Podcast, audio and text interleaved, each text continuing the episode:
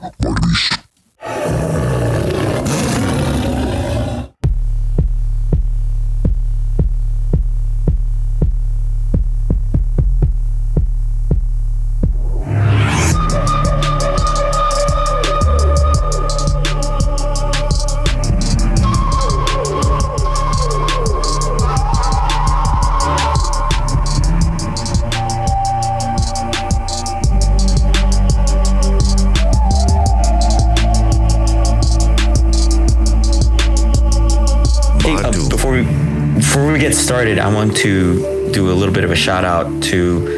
my teammate Jeff Brand, who's a brown belt over at Kohaldo Brazilian Jiu Jitsu. He's also the co-owner of that business. He went on vacation last this past week in Hawaii, and he went and got himself engaged to his What? his girl Leia. So congratulations to Jeff and Leia.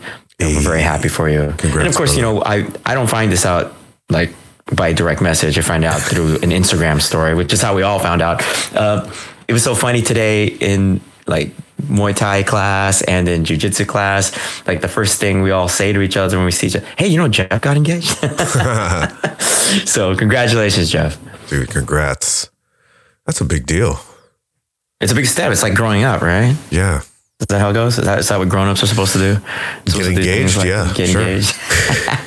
That shit's overrated, bud. Just get married. Fuck this engaged. I'm just kidding, but just, just get right, to the party part. Get That's right what they the do in the Philippines, right man. Catering. Oh, is that, is, No, is no, that- no, I'm just is- kidding. what- oh, you don't know? I'm just kidding. I, I have You're no just talking fucking shit. clue.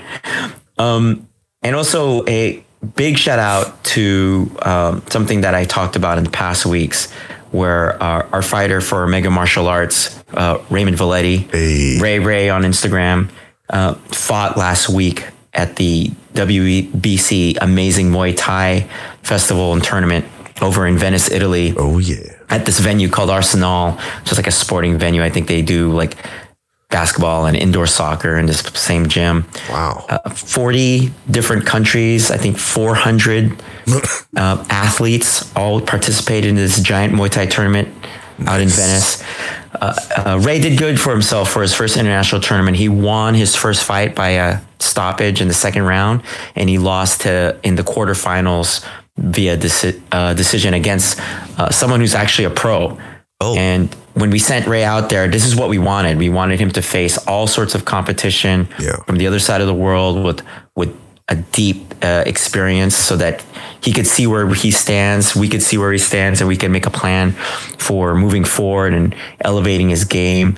And he's pumped. He's pumped to see what's next. We're pumped for him, and so and congratulations to the entire uh, United States team that went out there represented. I'm, I hope I don't get this count wrong, but I believe it went something like 13 gold medals, 10 silver medals, four bronze, and uh, congratulations to WBC USA, uh, headed by Kru Pat over at Valor Training Center in Stockton Sick. uh, and to the head coach Rich, who uh, I think he's from Mango Muay Thai out in Hawaii, and to all the other coaches out there that help organize everything, that help make sure that the fighters out there had a great experience. Congratulations to the US team, and thank you very much for that experience. We look forward to doing it again. Looking forward to it again. Funny story. I actually thought. Remember, I texted you. I was like, "Hey, man, uh, I just saw I just saw Ray fight, but he didn't even fight. Like during that time, it just looked like another guy. It just with- look look like a guy. it was it was hard because the the stream that WBC had didn't have the name of the fighters that were uh, on that ring, so they're not there yet in terms of their infrastructure, in terms of show uh, publicizing the fights and making it super accessible. But it's building, it's building. Yeah, WBC all over, all over the world for Muay Thai. Uh, slowly building up that infrastructure to make it more accessible to all of us. So congratulations again to everybody that worked that tournament. I can't imagine the the type of time and effort it takes to run something like that. know, man. And and afterwards, hey man, the fight team got to enjoy Venice. I know uh, Ray and Coach Armando, and also shout out to Gabe David, a fighter out of Combat Fitness, and also trains over at Pacific Ring Sports. Um, uh, he he fought as well. Um, they all ended up hanging out.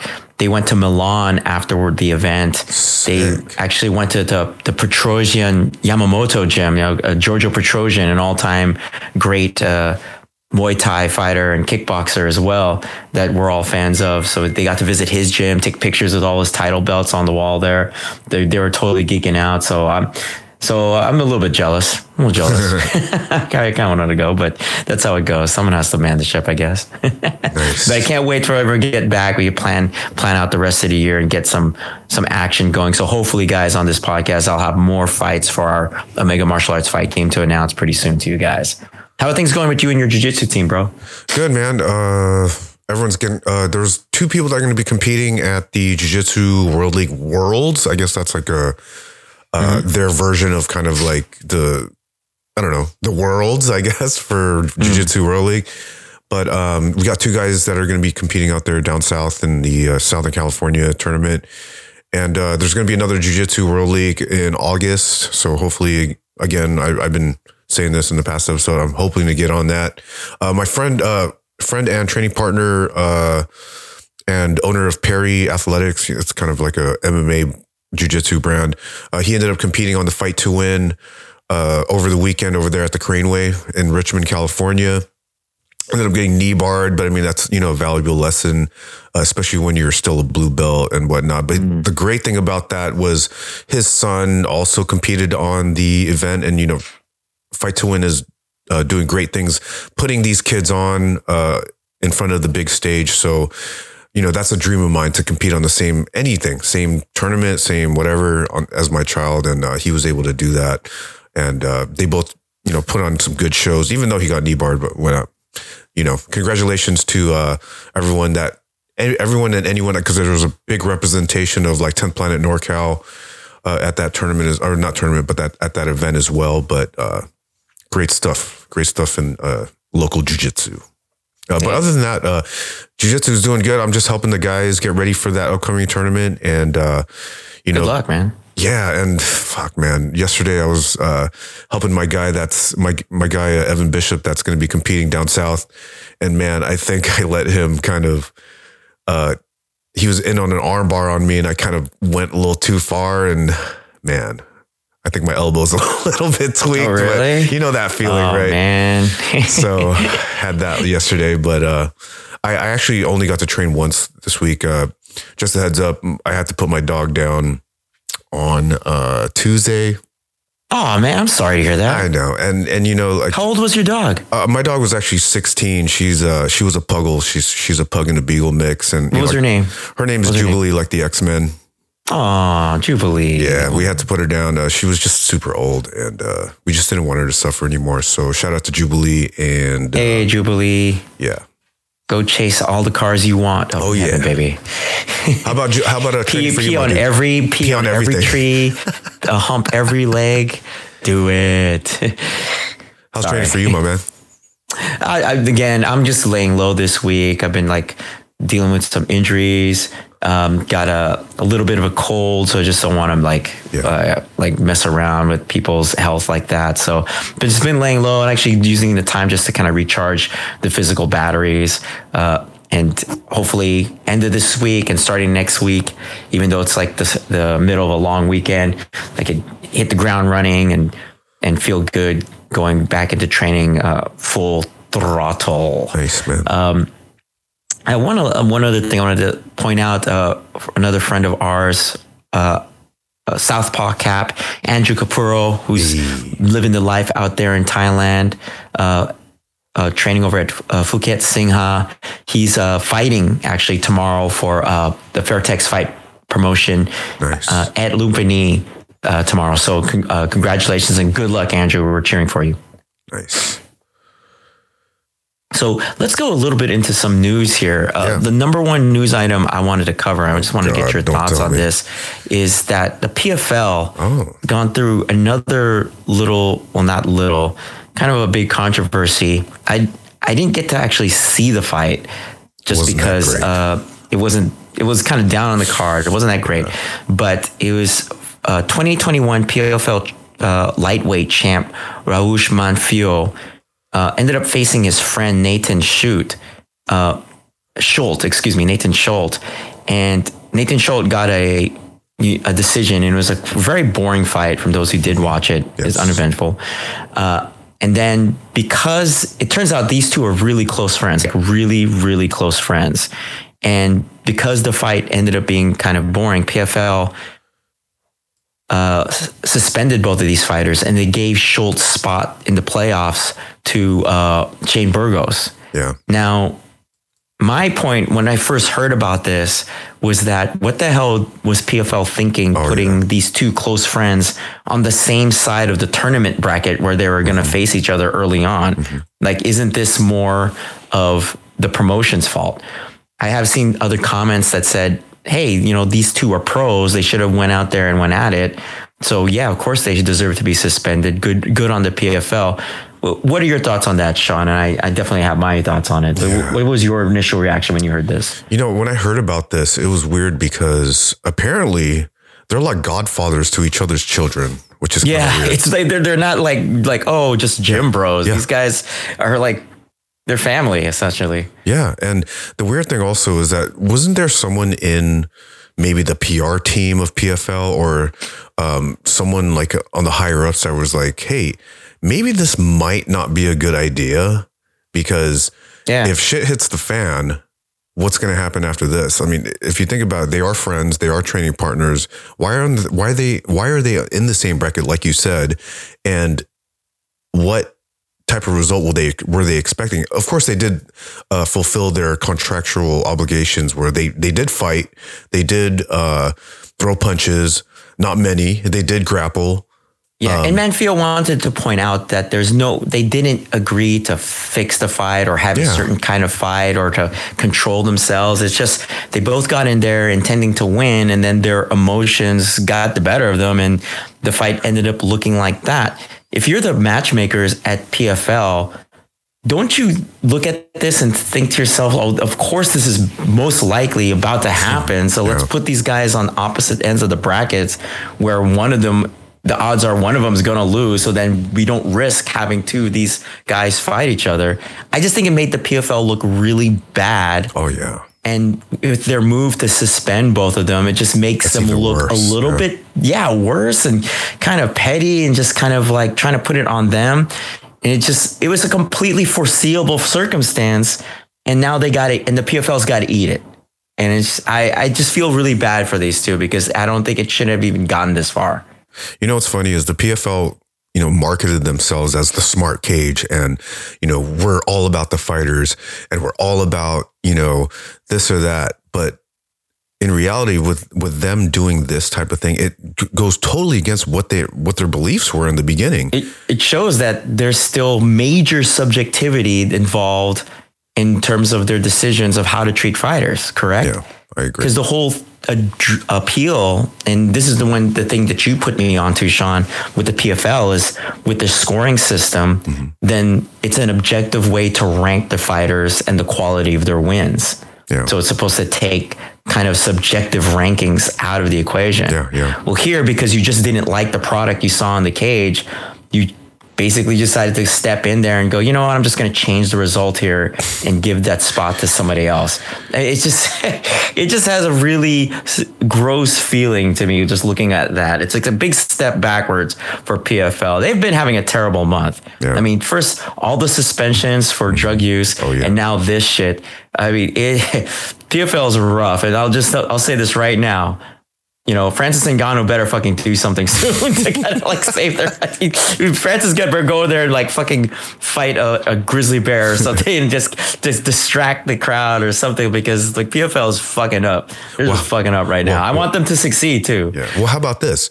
Would it be better if, you know, how Francis was all about being, you know, a fighter's fighter and, you know, making all these huge demands about being part of like this whole big picture for all the fighters to make money and whatnot? Shouldn't he come out and say, like, you know, oh, that wasn't right? Or shouldn't Well, I, he? I don't think that's his space okay. because that's not what he negotiated for in the first place to be able to have that kind of clout. I mean, I'm sure he could have his kind of his opinion, but once he's already signed the contract that he did, uh, you know what the PFL is owed to him is already outlined. It's separate from what is happening with these two fighters. Yeah. So I don't think he has a ton of sway. I mean, he, he could probably say something Mm-hmm. behind the scenes. Maybe it'll do something. But right now, the hammer has already been dropped, and I think the damage has been done to not just the PFL, but to both of these fighters in their careers. Yeah. I mean, they're suspended. So okay, so now for a certain amount of time, now they can't earn. They can't earn. They got to wait till PFL feels like the dust has settled until that they don't look like idiots to let them go back to fighting. Yeah. You know, so just a completely, completely fucked situation. So That's unfortunate. yeah, do better, PFL. Yeah. Do better. Um, let me ask you. Uh, this, is recent news. Uh, Henry Cejudo was supposed to fight uh, Marlon Chito Vera, but now he has to pull out. He had a, sh- a tear in his shoulder, um, unfortunately. So Cejudo no longer in the main event for UFC 292 with uh, Marlon Chito Vera. Or I'm not main event. Um, was it a main event? I forget. Sorry. I mean, UFC 292, I think that no, that couldn't be. No, that was, but I mean, it was a, a, big card, but uh, not huge not the main event. Sorry, I misspoke, everybody. But still, um, big loss for and you know. Too bad for Cejudo. Hopefully, he heals up. Big loss for Chito Vera because that's a big name that he could have uh, put on his resume. Uh, what do you think they put in place for Chito Vera? Or do you just drop Chito Vera from the card and wait for another another uh, time, another place? You know, I say they keep Chito on and they give him probably someone that's less ranked. I mean, what if they gave him, say, like Rob Font or say like Song Yadong or, Hmm. you know, like somebody, or what about Petr Yan? I don't know if those guys are ready, but Mm-hmm, I would want, I me personally, I would probably want to keep Marlon Vera on the card only because he is a, you know, he's a, he's a draw. Like he has that Ecuadorian power. So He I mean, probably wants to earn. You know, Yeah, again, yeah. these fighters, if they don't fight, they're not earning. yeah, So, okay, that's one yeah, thing. I'm going to go with that. All right.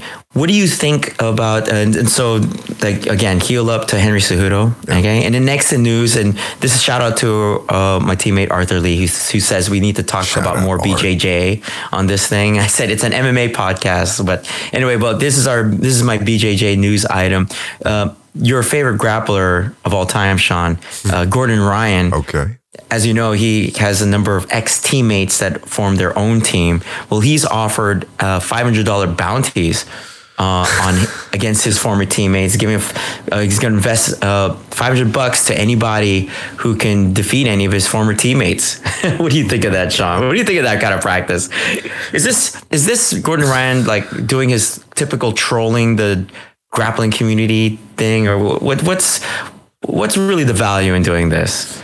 You know, Gordon Ryan's made his name kind of on trolling, on you know, kind of trolling people and whatnot. But you know, he seems to back it up most of the time. And you know, he did have that health scare within the past month, and you could see how skinny he got, and then now he's yeah, back up. he's and, still dealing with it, right? yeah, and and you know, a lot of people don't realize that when people go through these health scares, like they, they don't realize what the person's actually going through, and people just shitting on them, and you know, all these keyboard warriors, and they talk so much shit about him.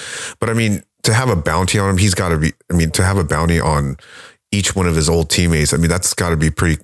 You know, you got to have a lot of confidence. But you're talking about Craig Jones. You're talking about his little brother. Um, I Yeah, mean, you're talking about Nicky Rod. Nicky Rod. You're talking about Nicky Ryan. You're talking about. I mean, those guys are fucking good, man.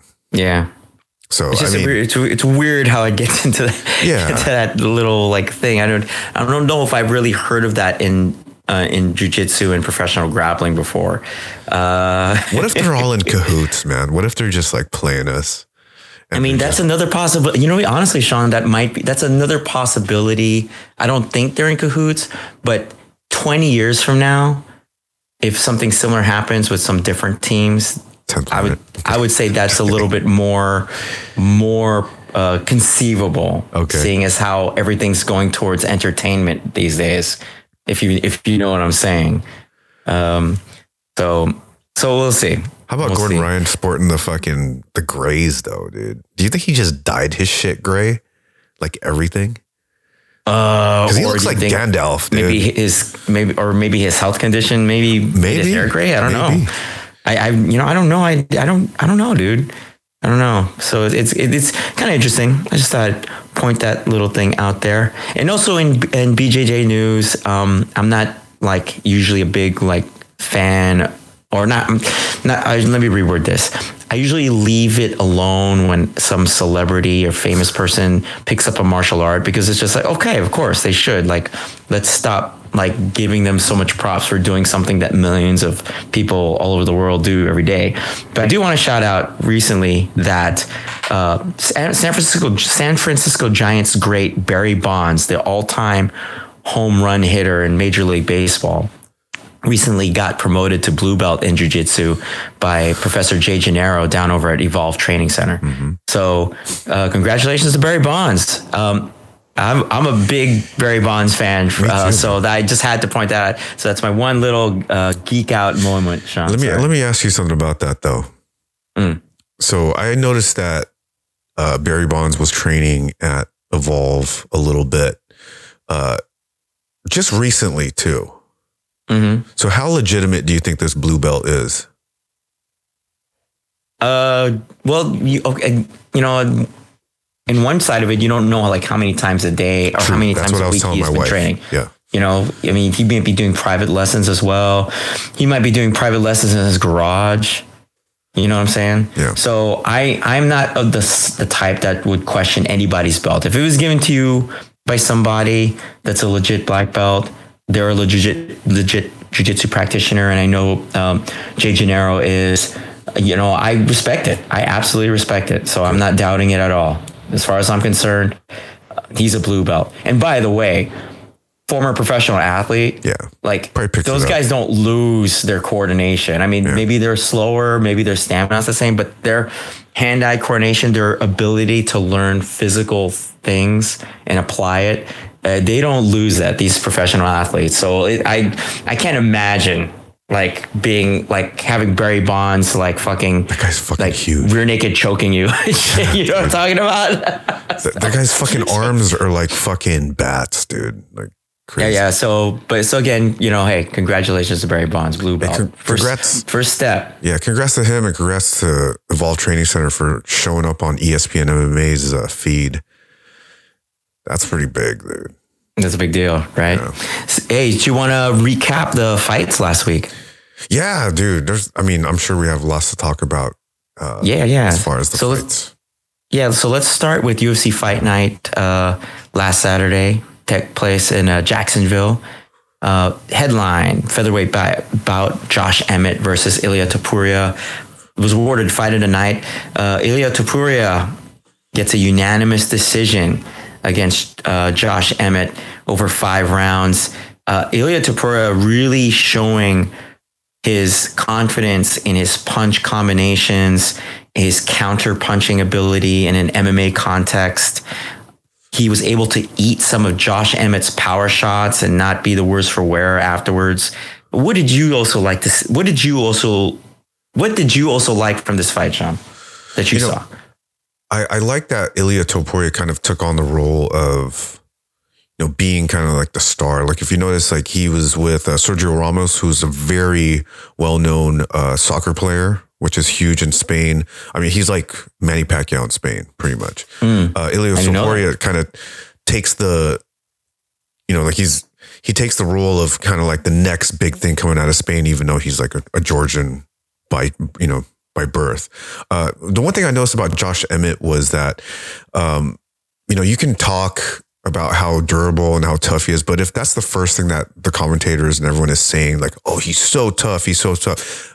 You know, he wasn't doing enough to do anything. There was a round where I think one of the judges, Chris Lee, gave a 10 7 which is kind of unheard of. I think that's ridiculous. That is a little ridiculous. I mean, 10 8, yes, but, and I think 10 7 kind of warrants like a stoppage, but, um, you know, Josh Emmett was tough. Like during that fourth and fifth round, he was, you know, kind of making, he was kind of coming back, but I think that's just Ilia Topuria kind of, uh, letting it all hang out and kind of, you know, emptying his gas tank. But, uh, Ilia Topuria looked amazing. Like he, he, he probably should deserve like a big fight that's coming up. And um, my question to you is, what happens to Ilia Topuria with this crazy uh, featherweight division? Yeah, I mean, th- there are talks of Ilia Topuria perhaps being like maybe only one fight away from being considered for a title shot at featherweight. Uh, I know Volkanovski had to have been watching. Uh, I just think maybe you're right in the sense that maybe another name that's also ranked or seen as a perpetual contender needs to go out there because there are certain things I want Ilya to be tested on. You know, I did mention earlier that he did show some great counter punching, but he did get caught a couple of times oh, by yeah. Josh Emmett. And the only thing with Josh Emmett is that because he throws with so much power, once he throws a shot or once he misses, it takes him a long time to reload and reset. And then Ilya is able to mount offense during that time when Josh is recovering. Yeah. Uh, I'm kind of wondering what how, what Ilya Topuria would look like against somebody who was who had that kind of power, but was maybe a little bit more patient, a little less wild, that stood a little bit uh, taller and didn't sink so low. Again, and you know, Josh Emmett kind of was just striding with a long stance, so he was very susceptible to low kicks from Ilya. Yeah. And also, Ilya Topuria, whenever he missed his left hook, he looked pretty bad, like really off balance. Uh, and so those things need to be tightened up. So I think you got me one or two fights away from something serious in terms of a, a, a title sh- title shot, perhaps. You got a name? Brian Ortega. Oh, hey, that's always a good fight. Yeah, It seems like it doesn't. It seem And only like, reason I say that because I only say that because I don't think Ortega's champ material now, okay. Uh, but it would be something to show that Ilya is serious and it's a name that he could build off of. Yeah. And you were talking about someone tall and kind of rangy too. That fits the build. Mm-hmm. I was thinking about Max Holloway, Ooh, But- that'd be that would be a very good test. but what's more exciting, a fight against Max Holloway or a fight against the loser of the interim belt or of the unification? Because I don't. Oh, so if he fights the loser of Volkanovski and Yair Rodriguez, Because here's my thing. I think Mm-hmm. that Volkanovski, win or lose, vacates this title. I think he vacates, goes to lightweight, and tries to chase he Islam. moves up. And- interesting, interesting. I never thought of that. Yeah, because what's more exciting, Max versus Topuria or Yair versus Topuria? Hmm. Both actually, Man, really- but I, for some I don't reason, think I you would, lose either way. I know. don't think you lose either way. I think I would have to go with Yair. Yair is always an exciting fight. I think the way Topuria would play Yair would he would try to get Yair to burn himself out and then try to turn into the punching Yeah. to a punching fight. I think in that sense Topuria would have the advantage because Yair his punching and his boxing isn't that great. Yeah, there's this It's serviceable, but it's not it's not that great. Whereas we know I don't think Topuria wants to get into a punching fight with Max Holloway. It's gonna be a tough Uh, night. It would be a tough night. So, but I, I, I like those options. I like that option. Yeah. Finding the loser of that. Okay. I like that. Uh, let's move on to the performance of the night awarded to Maycee Barber, who fought Amanda Ribas. That was the co-main event at flyweight. And we were talking about Maycee Barber the other week. Maycee Barber gets a uh, TKO in the second round against uh, a tough Amanda Ribas. You know, I, I have to remind myself that Amanda Ribas went uh, moved up in weight. She Yeah. was a straw weight Yeah. to take this fight, but she looked like pretty good. Um, she was like confident in there. She didn't shy away from Maycee Barber's power, but uh, Maycee's high kick. Um, in the second round, started setting things up Yep. for Amanda Ribas to kind of like start um, get pounded on. I mean, just start started cascading badly for her after Yeah. that left high kick, and then Maycee Barber came there and finished. What did you like? What that you saw from this fight, uh, Sean? Well, first off, I'm going to give myself the white belt of the week because I did think that Amanda Ribas was going to be able to stop Maycee Barber. I was totally wrong. Uh, it was actually the, the opposite. You know, Amanda Ribas, uh, you know, I, she fancies herself as a Muay Thai fighter and uh, judo and jujitsu black belt, but it it scares me because you know her footwork was really bad this time. I mean, I thought you know in her past fights maybe she just had an off night, but she just has this weird footwork where when she, you know, like she, sh- maybe she's just not set or maybe she's just not uh, in control of her feet most of the time. But every time Maycee Barber was you know, like kind of walking her down. Amanda Ribas was just kind of jumping everywhere. Chin was a little high for my taste. And uh, Maycee Barber was able to kind of put it together, put her strikes together. It's probably the best I've seen her. Uh, I know I was talking about how, you know, her, her last four fights she did win, but I, you know, I was thinking, you know, she wasn't going to be able to put it together. This is probably the best performance she's had to date for me. I mean, she did fight someone that's uh, in a weight class under, but, um, you know, a lot of stakes. Uh, this is one of the fights where it was on ABC, so you know this this is going to catapult her uh, pretty high. And I think you know when in the beginning when she started going on the losing streak and when she was undefeated, uh, you know she was probably going to get fast tracked anyway, and it was probably going to get really bad if she did end up fighting for the title early on. But I think she might be ready. You know, like I, I mean, she's not totally ranked yet, but uh, I wouldn't be surprised. You think maybe two good fights, maybe one something serious, maybe really one, just one good fight, maybe one where it's a decisive stoppage, or if it's like a war, like a two round, two or three round war where you know she dominates and gets a stoppage. That to me would warrant uh, a title shot, depending on, or or at least uh, someone in the top three. You know. Hmm. What do you think about Amanda Ribas's repeated use of a headlock takedown? I always thought you don't see that a lot in MMA because if it fails, you've basically given up your back to your opponent. Uh, and once you do take them down, it kind of results in a, a scramble. So you have to Yeah, use yeah. more energy just to control them. But she nailed it like two times on Maycee Barber. Mm-hmm. Did, did you think it was unusual for someone with as much experience as Amanda Ribas to keep using that headlock takedown? you know, Ronda Rousey made a career off doing that stuff, and uh, Mm, that's you true. know, again, she had, you know, Amanda Ribas had two successful attempts uh, at that move, and you know, I, I think there was maybe one more where where there was a crazy scramble, and she ended up being on the bottom anyway.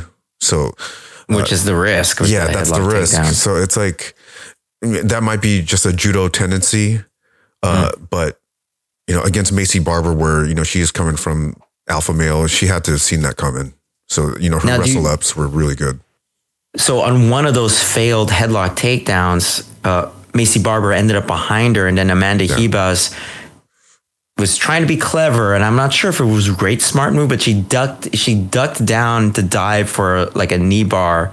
Um, Oh yeah, and- that's right. And uh, that's where it was kind of the beginning of the end for, her, or in the first round where she took a lot of uh, damage. Mm-hmm, Uh, I, I don't know why, but I immediately thought of you because I was just like, oh, these fucking leg lockers. Uh, um, but I liked the attempt um, because, but at the same time, it just felt like she held on too long.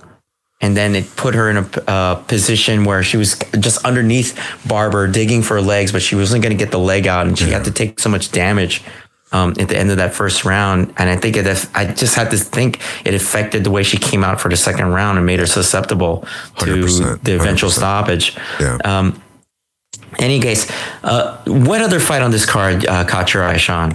Anybody else you wanted to shout out? you know, that was a nasty uh, eye poke with the Austin Lane and Justin Tafa fight.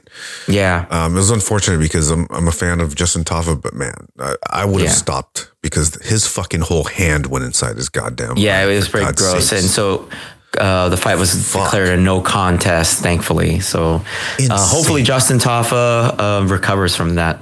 Yeah, he put something out where it was, you know, he got cleared, nothing, no bacteria, no uh, infections or anything like that. So, man, it, oh man, that was probably the worst eye poke to date for me, honestly. Oof. Yeah, I just don't, not a big fan of those.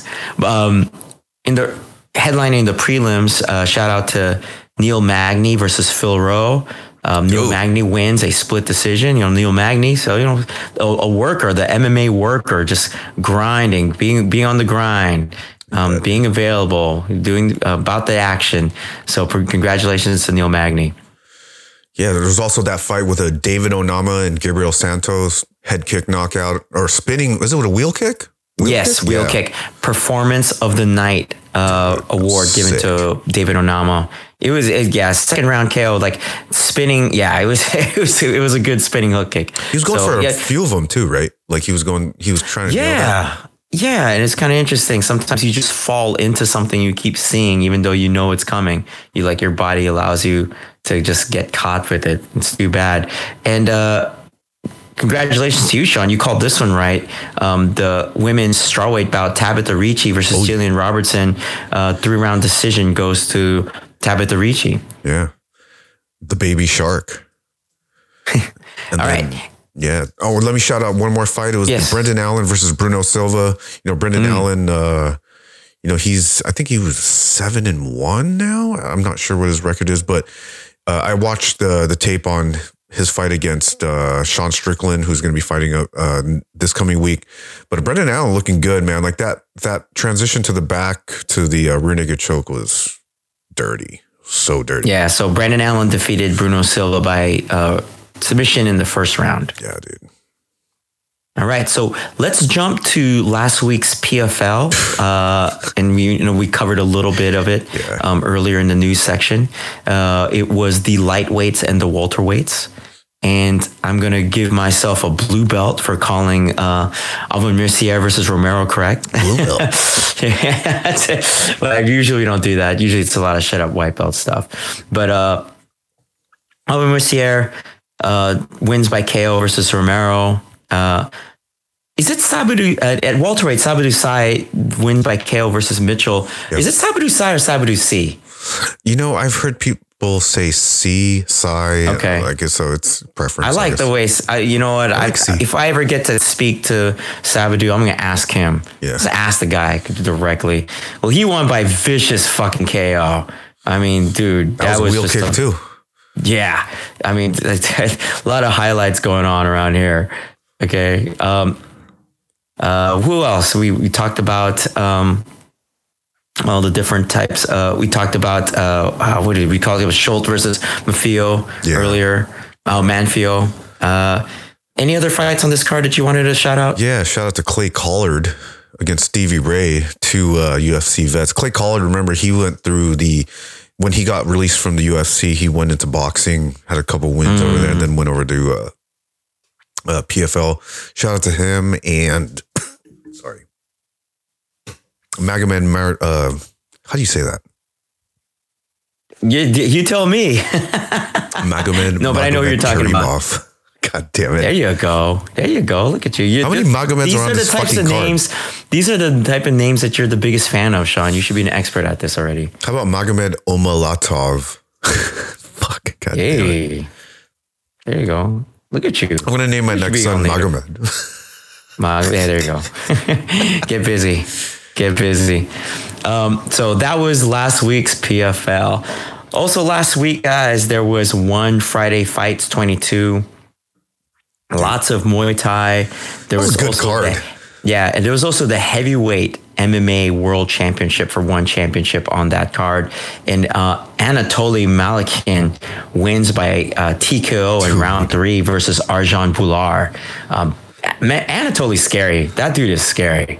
Uh, he's he's frightening. Yeah. So I mean, just like this is crazy stuff with with that one. Let me ask and, you something though about yeah. that fight. You know, Bhullar, I think he's was it like two years? I think he was out for like two years. Mm-hmm, mm-hmm. I think there was like some contractual or some visa issues. I forget which one it was, but he did not look good. Yeah, no, no, I I agree with that. I agree with that. And uh, and just every time I see Anatoly, I always feel like man, this guy is just like one punch away from just changing this entire fight. That dude's uh, like so, a ball of muscle. Yeah, it's, it's it's I'm jealous. I'm really jealous. uh, shout out to Bay Area fighter and hey. co-owner of the Resistance Gym, Eddie Abasolo, who went uh, three rounds with Sitthichai Sitsong in a featherweight Muay Thai action. Uh, I gave two rounds to Sitthichai when scoring it, watching at home, but yeah. Eddie Abasolo absolutely belongs at that level. Agreed. He showed out really well, show, not being afraid of exchanging in the elbow range with Sitthichai. I thought it was an interesting choice by Sitthichai to kind of go into the firestorm with Eddie. Sitthichai in his past fights is typically more patient and uses more of a disruptive type of style. Yeah. Uh, but this time, this one was an action-packed fight. So check it out on YouTube, guys, if you can. Sitthichai versus Eddie Abasolo. Congratulations to both fighters.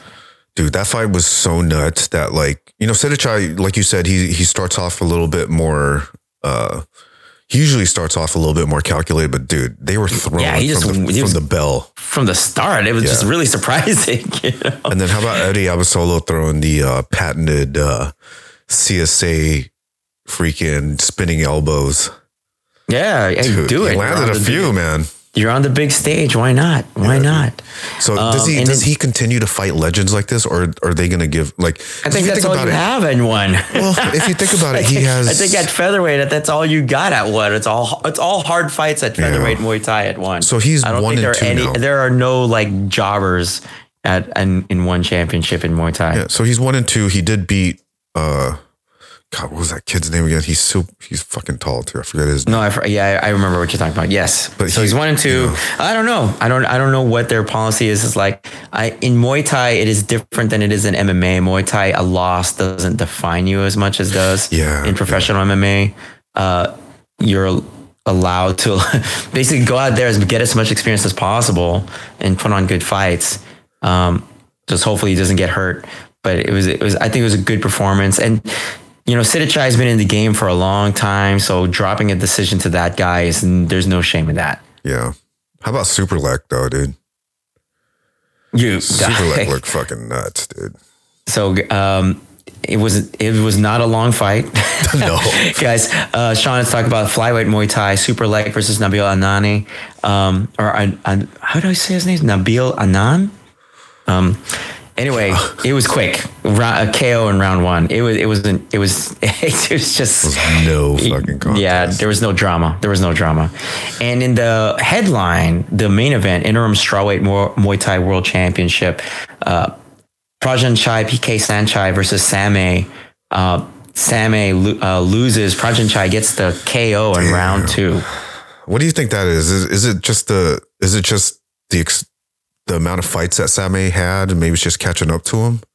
I think there's that, but I think it's also like a lot of these fighters have to make the the adjustment to the small gloves and the entertainment pace. Yeah. of of Not one resting on championship and, first- and some of these yeah and, and some of these other shows that are coming out in Thailand where you know the gamblers aren't controlling the first two rounds it's just like hey as soon as the fight starts you got to go so I think there's a, some adjustment that has to be made and some of them are some of these uh, old school fighters they're just adjusting faster than others Can I ask you a question about uh, the fact that there are MMA cards on these one Friday fights? So I, Mm-hmm. I have heard this is something I heard from Luke Thomas, but I apparently, um, because you know there was this heavyweight fight on uh with uh, Ar- Arjan Bhullar and uh, Anatoly Mm-hmm. Malik, and you do that's a huge fight in in the heavyweight division, right? And a world title at that. So apparently, the Mm-hmm. Yeah, reason why they were put on this card and put on that particular time slot is, I guess, it was like the best time to have it prime time in their respective countries, which is you know fine, Oh, whatever, so so. But here's my thing: I heard from Luke Thomas that apparently at Lumpini they will not allow them to put a cage in there, so they have to fight in the ring. So there's no MMA cage. I think it's like a Mm. I don't know, maybe a holy thing, or maybe like it's a, it's like a don't touch the house type thing because you know how how legendary Lumpini is, right? Lumpini and Regim Mm. Rajadamnern. Yeah. So I, I heard. What do you think about that? About them not being able to put a cage in Lumpini? shit man you're in somebody else's home you follow the rules True. you know, if you want to put a cage up, then go put the fight up in a place where they let you put a cage up. Yeah. so, um, like, you know, do the MMA portion in Singapore, like you usually do. Um, But do you think that But- MMA is uh the cage is very MMA specific? Like 'cause you know, Pride used yes, to do the because ring. the idea with the cage is that it's not supposed to give a particular art an advantage. oh, that makes sense. That that, that was kind of the idea that there were there's no corners, there's no ropes that you could kind of tangle yourself in and like find a break in the action.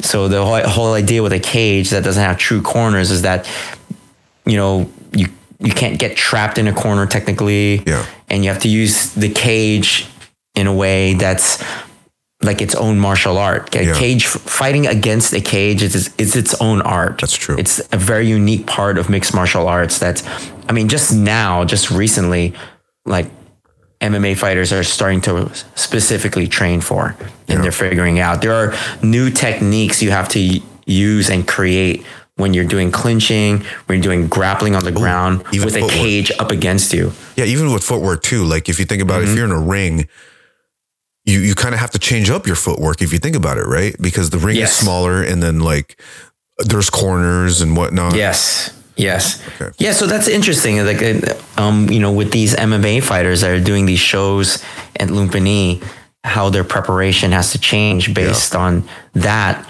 and how it differs from their preparation for other fights where they know they're fighting in a cage. So that's a good point. Yeah. Hey, you know, like if any but of any of you guys know what the rules are over at Lumpini Stadium and, Yeah. or if you have any insight, can you hit us up? I'm at Hapki one on Instagram, uh, Sean underscore Pierre underscore for Sean on Instagram. So Yeah. let, let us know what you think about this. Have, have you heard about this? Because this is the first time I've heard about this, Sean. You mentioning it. Yeah, and I, I also wonder if there's any listeners out there that have fought MMA in a ring or uh, or fought, Mm. you know, like any any MMA fighters that are used to fighting in the cage but had to fight in the ring on a Mm-hmm. local show or like a a mixed show of some sort. So yeah, that would be very valuable information. So thank you guys if you guys could respond us- to that. Let us know. Hey, let's quickly jump to the fights coming up this weekend. Yeah. Uh, UFC Fight Night at the UFC Apex in Las Vegas, headline by a middleweight fight, Sean Strickland versus, versus hey, you you say the name, Abbas Magomedov. Sean Strickland, a minus 170 favorite, uh, Magomedov plus 145 underdog. Who you got for this one? You know, for me, you know, Sean, Sean Strickland's a dog, man. So I heard this is one He's thing I tough, heard. but do you think he's going to hit the wall soon? The way he fights? Maybe because I hear he doesn't do any strength and conditioning. It's all sparring. Is that true? I don't know if that's true, but if that's if that's true, that you hit your ceiling really fast training that way. That's what I'm saying. Uh, you know, Abbas Magomedov being a Magomedov, even though he's from Germany, um, you know, I really don't know what to expect from this fight. For me, I think Sean Strickland has uh, a little bit more experience with higher level competition. But with Abbas, you just never know with these Magomedovs or these Ovs or these like, you know, Yeah, they- you just don't know. They have about the same amount of fights. You know, Magomedov has 30 fights. Strickland has 31 fights. Yeah.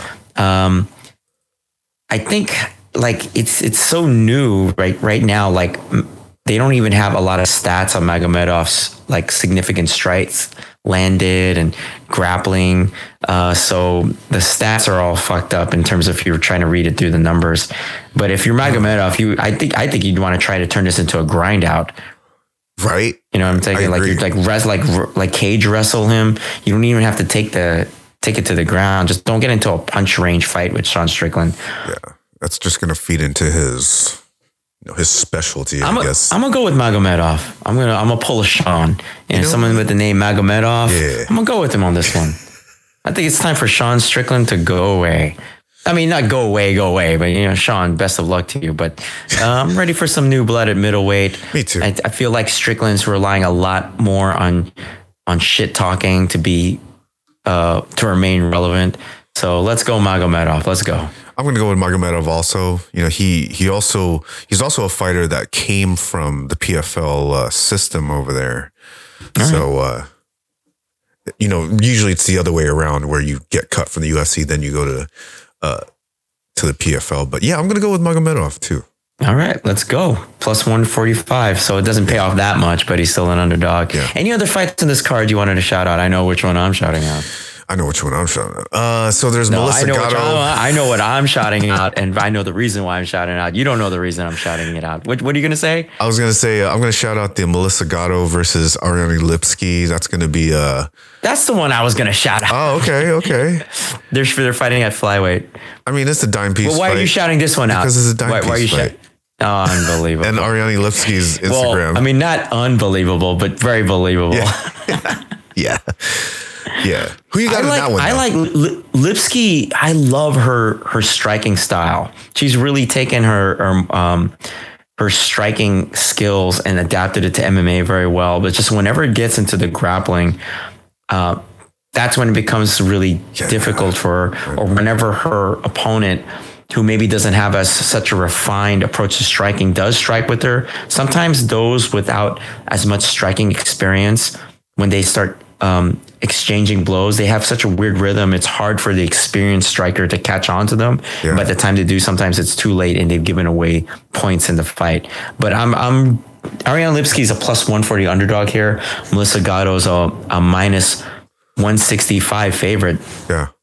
I get the feeling it's because of uh, the grappling, but um, you know, uh, Melissa Gatto is not like a big time grappler. I mean, her technical accuracy is only at 33%. Um, means that Lipski's like takedown defense is at 73%. Yeah.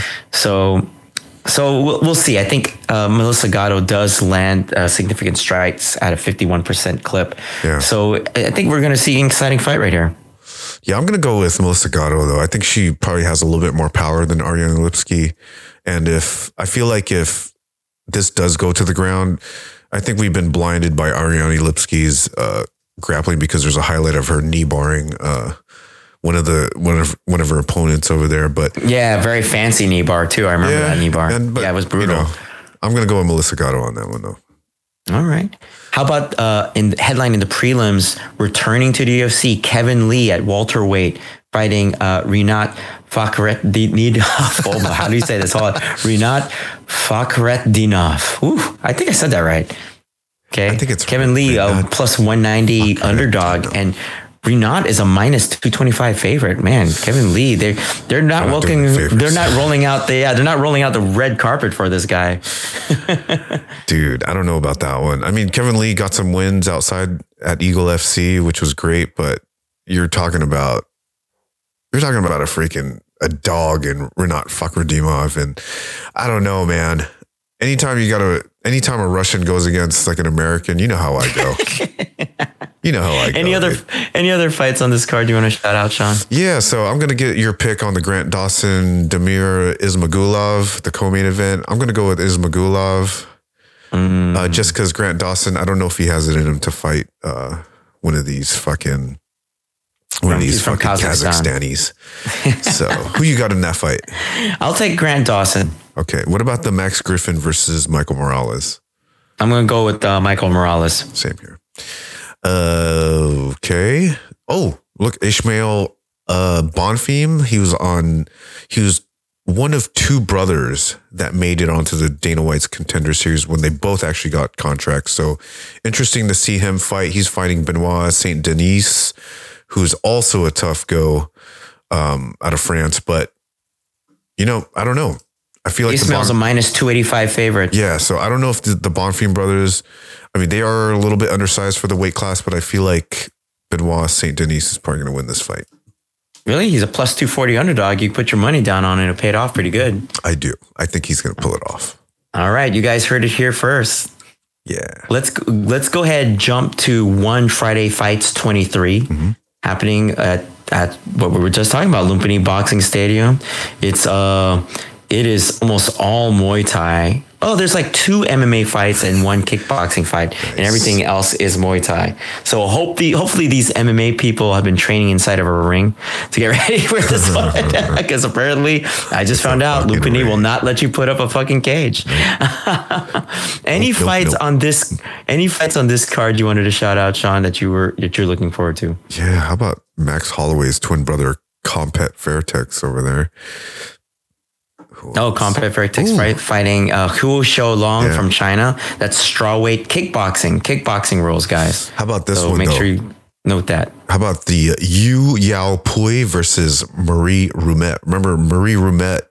Oh, from Estonia, yeah. Yeah, she ended up. Who did she fight? Gosh, she fought somebody uh, and got is- stopped like bad. Yeah, this is at too. Atom Weight Muay Thai. I forgot who she, who did she fight. I forget. I know Oh, who it you're was talking Anissa about. Meksen. It was Anissa Meksen. Ah, yeah, yeah, yeah. That's Anissa who it was. Hey, she actually Adam fought White- Thai. Adam- That's right. That's what. That's who I was saying. Yeah, Ruumet fought our friend Ty. Yeah. Um, Atom weight Muay Thai man is a, an exciting division. Agreed. the- these fighters do not get tired and they go at it right from the bell. So check that shit out. Um, and since we're an MMA podcast, Arthur, just reminding you, my friend Arthur, who says you should talk more BJJ. Um, uh, heavyweight MMA, Lawrence Phillips from the U.S. fighting uh, Dalir Moradian from Iran, and bantamweight MMA, Cheyenne Orzak from Mongolia slash Russia, uh, going against Avle Yohon Hamidov from Uzbekistan. Good job on so you one. got you got um, Muay Thai action, you got kickboxing action, you got some MMA action This is a good on card. one Friday nights. Yeah. For one Friday fights twenty three.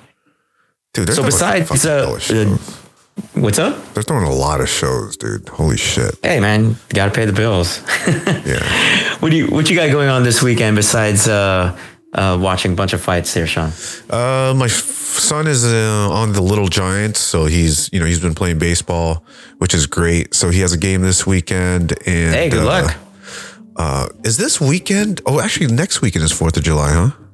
Well, this this weekend is Fourth of July weekend, Yes. so uh, Fourth of July falls on a Tuesday, a Tuesday of next week. Yeah. So I know a lot of you shitheads out there are calling in sick to work tomorrow For the whole week. to get a five day weekend out of it. So don't leave your coworkers hanging, though, guys. Take care of your business before you do that shit. What are you up to this weekend, man? Dude, I think I'm just watching fights and doing uh, some doing some chilling. Um, I don't have any big plans. I think this Fourth of July weekend thing kind of just snuck up on me. I wasn't really uh, prepared, Nice. so I got to figure something to do. Got to find some fireworks Yeah, we gotta buy fire them some, off somewhere. We gotta find some illegal Chinese fireworks. Come on, guys, Let's go. hit the. DMs, Let us know what's up. dude. Well, that's gonna do it for us, guys. Don't forget to hit that subscribe button. Don't forget to like and share the podcast. Don't forget to follow us on our social media. Mine is Sean underscore Pierre underscore, and yours, Carlo. Uh, Hapki1 on Instagram. Don't forget to check out Magala Jiu Jitsu out in San Francisco, Fight Culture in Daly City, Omni Movement in Hercules, and FTCC in Las Vegas. I'm over at Hapkido USA here in San Francisco. We're with Kohaldo Brazilian Jiu Jitsu and our Golden Pizza Muay Thai team. Also, don't forget to check out our friends at Pacific Ring Sports in Oakland and also Sama Martial Arts in Pinole. Don't forget to watch those fights, guys. Good amount, good some good action. Always a good fight. Is there any boxing this weekend? Not this weekend, but Okay. once we get closer to Errol Spence versus uh, Bud Crawford, we'll do. We should do a little special uh, boxing section for our little MMA podcast Let's for all you that. boxing fans out there. So what is that fight? Look out for that. That's the end of July. Okay, cool. So we'll be doing that soon. And don't forget to uh, make some money on those fights. Go on DraftKings and use our our uh, I was gonna say use our code, but we're, we're We don't not, have we're not up there yet, guys. We're not at Just use our at that level, please. and uh, cash apps, cash app us some money when you guys want. So. Have a good weekend, safe weekend, guys. I know everyone's gonna be drinking because it's the goddamn Fourth of July weekend. Have a good Peace. weekend, guys. Peace.